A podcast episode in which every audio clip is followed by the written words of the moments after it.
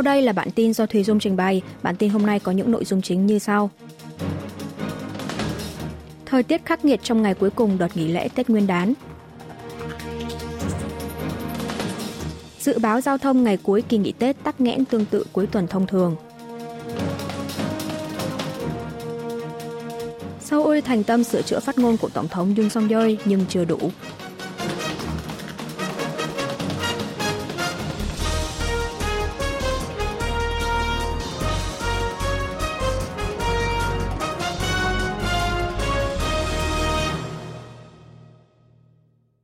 Thời tiết khắc nghiệt trong ngày cuối cùng đợt nghỉ lễ Tết Nguyên đán. Đợt rét đậm rét hại mạnh nhất trong mùa đông năm nay vẫn tiếp diễn trong ngày 24 tháng 1, ngày cuối cùng của đợt nghỉ lễ Tết Nguyên đán, do luồng không khí lạnh dịch chuyển về phía Nam. Nhiệt độ cao nhất ban ngày trên toàn Hàn Quốc dao động từ âm 14 đến âm 3 độ C, như tại thủ đô Seoul là âm 12 độ C, tại thành phố Busan là âm 4 độ C,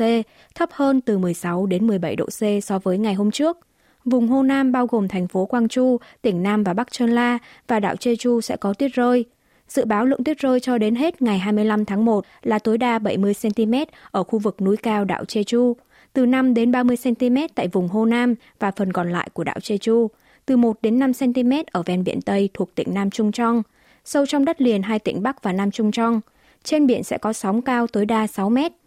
Phần lớn các địa phương đều đã ban cảnh báo rét đậm rét hại, nên Bộ Hành chính và An toàn đã khởi động Ủy ban Phòng chống tai nạn và Quản lý An toàn Trung ương vào lúc 7 giờ tối ngày 23 tháng 1, đề nghị người dân đặc biệt chú ý. Bộ Hành chính và An toàn cũng đề nghị các ban ngành hữu quan tích cực dọn tuyết, phòng chống sự cố, đảm bảo an toàn cho người dân. Mặt khác, trong ngày 24 tháng 1, tại sân bay quốc tế Jeju đã được ban cảnh báo gió mạnh, vận tốc gió đạt 12 mét trên giây, theo đó, 476 chuyến bay nối Jeju với các địa phương khác đã bị hủy. Hàng chục nghìn người dân cùng khách du lịch bị ảnh hưởng.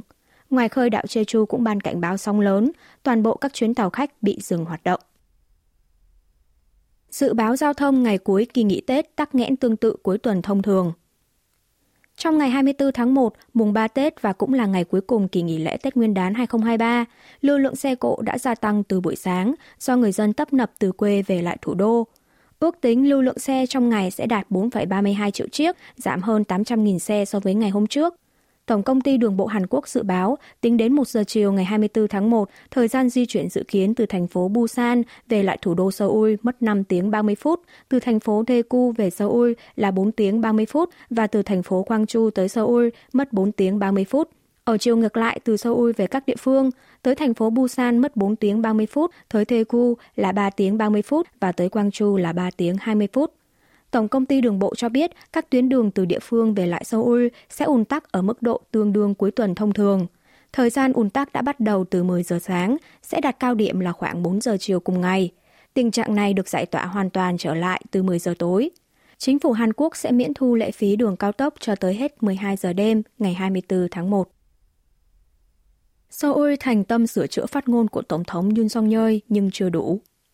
Hãng thông tấn nhà nước IRNA của Iran đưa tin người phát ngôn Bộ Ngoại giao nước này là ông Nasser Kanani trong buổi họp báo thường kỳ ngày 23 tháng 1 giờ địa phương cho biết Tehran đã truyền đạt lập trường nghiêm túc tới Seoul về phát ngôn của Tổng thống Hàn Quốc Yoon song yeol trong chuyến thăm các tiểu vương quốc Ả Rập Thống Nhất UAE, cho rằng Iran là kẻ thù của UAE.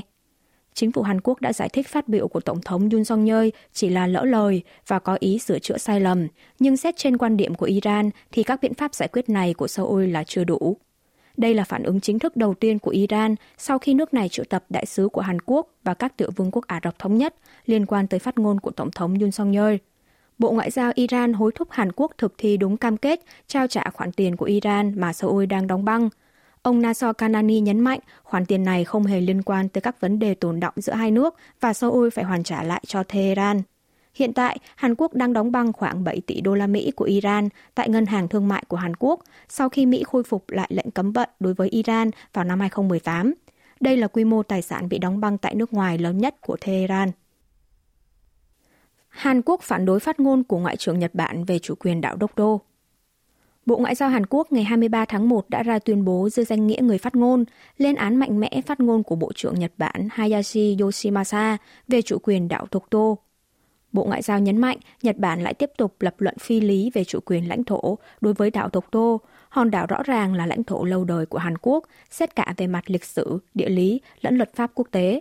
Bộ Ngoại giao cảnh báo động thái này của Tokyo sẽ không hề giúp ích gì cho quan hệ Hàn-Nhật hướng tới tương lai, đồng thời cũng sẽ không gây ảnh hưởng tới chủ quyền của Hàn Quốc đối với hòn đảo này. Seoul còn hối thúc Tokyo rút lại lập luận này, nhấn mạnh sẽ đối phó một cách cứng rắn với bất kỳ động thái khiêu khích nào nhắm vào đảo Tokto.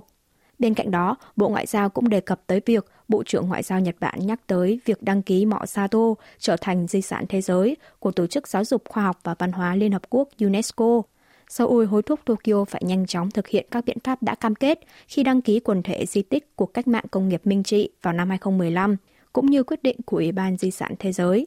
Trước đó, trong bài phát biểu trước Quốc hội vào ngày 23 tháng 1, Bộ trưởng Hayashi đã nói rằng đảo Takeshima, tên đảo Tokto theo cách gọi của Nhật Bản, thực tế là lãnh thổ lâu đời của Nhật Bản xét theo lịch sử. Tokyo sẽ đối phó với vấn đề chủ quyền hòn đảo này dựa trên lập trường cơ bản trên.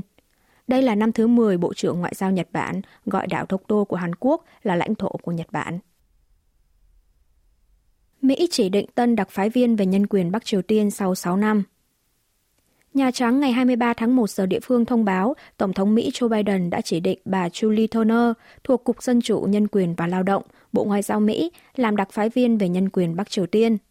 Nhà Trắng cho biết bà Turner là người tập trung đảm nhận các nghiệp vụ về tăng cường nhân quyền tại miền Bắc, như phụ trách khu vực Đông Á-Thái Bình Dương tại Cục Dân chủ, Nhân quyền và Lao động Bộ Ngoại giao trong vòng 16 năm qua, từng là trợ lý đặc biệt tại văn phòng đặc phái viên về nhân quyền Bắc Triều Tiên – Bà cũng từng có kinh nghiệm phụ trách khu vực Đông Á tại Hội đồng An ninh Quốc gia và được cho là biết tiếng Hàn và tiếng Pháp. Đặc phái viên nhân quyền Bắc Triều Tiên là vị trí tương đương cấp đại sứ, tham gia vào việc thành lập và thực hiện chính sách nhân quyền tại Bình Nhưỡng của chính phủ Mỹ. Vị trí này được lập ra theo luật nhân quyền Bắc Triều Tiên có hiệu lực vào tháng 10 năm 2004, được bổ nhiệm sau khi trải qua phiên điều trần và phê chuẩn tại Thượng viện. Vị trí này đã bị bỏ trống trong vòng 6 năm, người cuối cùng là ông Robert King giữ chức này từ tháng 11 năm 2009 tới tháng 1 năm 2017. Mỹ xúc tiến tổ chức cuộc họp Tổng tham mưu trưởng lục quân Hàn Mỹ-Nhật tại Hawaii vào tháng 4. Quân đội Hàn Quốc ngày 24 tháng 1 cho biết Bộ Tư lệnh Ấn Độ-Thái Bình Dương Mỹ gần đây đã lên kế hoạch tổ chức cuộc họp Tổng tham mưu trưởng lục quân Hàn Mỹ-Nhật và theo đó mời Tổng tham mưu trưởng lục quân Hàn Quốc Park Chung-hwan tham dự quân đội Mỹ dự kiến tổ chức cuộc hội đàm này vào đầu tháng 4 tại Hawaii, nơi đặt Bộ Tư lệnh Ấn Độ-Thái Bình Dương. Từ năm 2010, ba nước Hàn Mỹ Nhật tổ chức thường niên mỗi năm một đến hai cuộc hội đàm Chủ tịch Hội đồng Tham mưu trưởng Liên quân theo hình thức trực tuyến và trực tiếp. Tuy nhiên, do chưa có cơ chế thảo luận cấp tổng tham mưu trưởng các binh chủng, nên cuộc gặp ba bên còn rất hiếm. Kể từ sau khi chính phủ Tổng thống Yoon song yeol ra mắt, ba bên nhất trí chia sẻ thông tin cảnh báo tên lửa theo thời gian thực, tăng cường hợp tác an ninh như tiến hành tập trận chung chống tàu ngầm và phòng thủ tên lửa. Theo đó, cuộc tiếp xúc cấp tổng tham mưu trưởng các binh chủng cũng trở nên thường xuyên hơn. Tháng 8 năm ngoái, ông Park đã tham dự cuộc họp cấp cao với người đồng cấp Mỹ, Nhật, Australia, được tổ chức kín trong thời gian diễn ra hội nghị tổng tham mưu trưởng quốc tế diễn ra tại Australia. Chính quyền Bắc Triều Tiên đôn đúc toàn dân thực hiện phong trào yêu nước xã hội chủ nghĩa. Trang nhất báo Lao động, cơ quan ngôn luận của Đảng Lao động Bắc Triều Tiên ngày 24 tháng 1 đăng tải bài bình luận nhấn mạnh phong trào yêu nước xã hội chủ nghĩa, phong trào quần chúng cách mạng đã thổi bùng lên ngọn lửa đổi mới tập thể.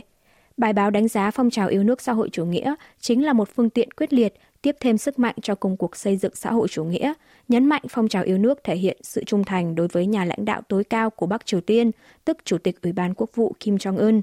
Trước đó, tại hội nghị toàn thể lần 6, Ủy ban Trung ương Đảng Lao động khoa 8 diễn ra từ ngày 26 đến ngày 31 tháng 12 năm ngoái, Chủ tịch Kim Jong-un đã nhấn mạnh sẽ tổ chức sôi nổi và lãnh đạo phong trào quần chúng cách mạng, phong trào yêu nước xã hội chủ nghĩa, tạo động lực mạnh mẽ cho công cuộc phát triển đất nước. Điều này cho thấy nhà lãnh đạo miền Bắc đã đích thân kêu gọi người dân cống hiến cả tinh thần và của cải, giữ vững tư tưởng trong bối cảnh nước này ngày càng khó khăn về kinh tế do các lệnh cấm vận của cộng đồng quốc tế vì phát triển hạt nhân và tên lửa.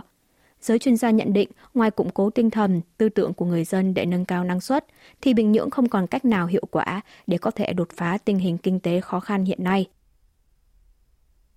Quy mô nhập khẩu khí đốt than đá của Hàn Quốc trong năm 2022 cao kỷ lục. Theo tài liệu của Bộ Công nghiệp, Thương mại và Tài nguyên Hàn Quốc, trong năm ngoái, kim ngạch nhập khẩu khí đốt và than đá lần lượt là 56,7 tỷ đô la Mỹ và 28,1 tỷ đô la Mỹ, mức cao kỷ lục kể từ khi Hàn Quốc bắt đầu thống kê thương mại vào năm 1956. Trong năm 2022, Australia là nước Hàn Quốc nhập khẩu nhiều khí đốt nhất, sau đó tới Mỹ, Qatar, Malaysia, Oman. Về nhập khẩu than đá, nước đứng đầu cũng là Australia, sau đó là Nga, Indonesia, Canada và Nam Phi. Tỷ trọng nhập khẩu khí đốt từ Australia chiếm 27%, than đá chiếm 44,2%. Kim ngạch nhập khẩu dầu thô của Hàn Quốc năm 2022 đạt 105,8 tỷ đô la Mỹ. Mặc dù chưa bằng mức cao kỷ lục năm 2012, nhưng đã kéo tổng kim ngạch nhập khẩu ba mặt hàng năng lượng lên mức cao kỷ lục. Trong đó, nhập khẩu dầu thô từ Ả Rập Xê Út chiếm 35,5%, sau đó tới Mỹ, Kuwait, các tiểu vương quốc Ả Rập Thống Nhất. Mặt khác, chính phủ Hàn Quốc hiện đang dự trữ 96,7 triệu thùng dầu, đủ dùng cho 111 ngày, tức gần 4 tháng, theo tiêu chuẩn của Cơ quan Năng lượng Quốc tế. Quý vị và các bạn vừa nghe xong bản tin của Đài Phát thanh Quốc tế Hàn Quốc KBS World Radio. Tiếp theo là chuyên mục Tiếng Hàn qua phim ảnh do Y Trong Ưn trình bày.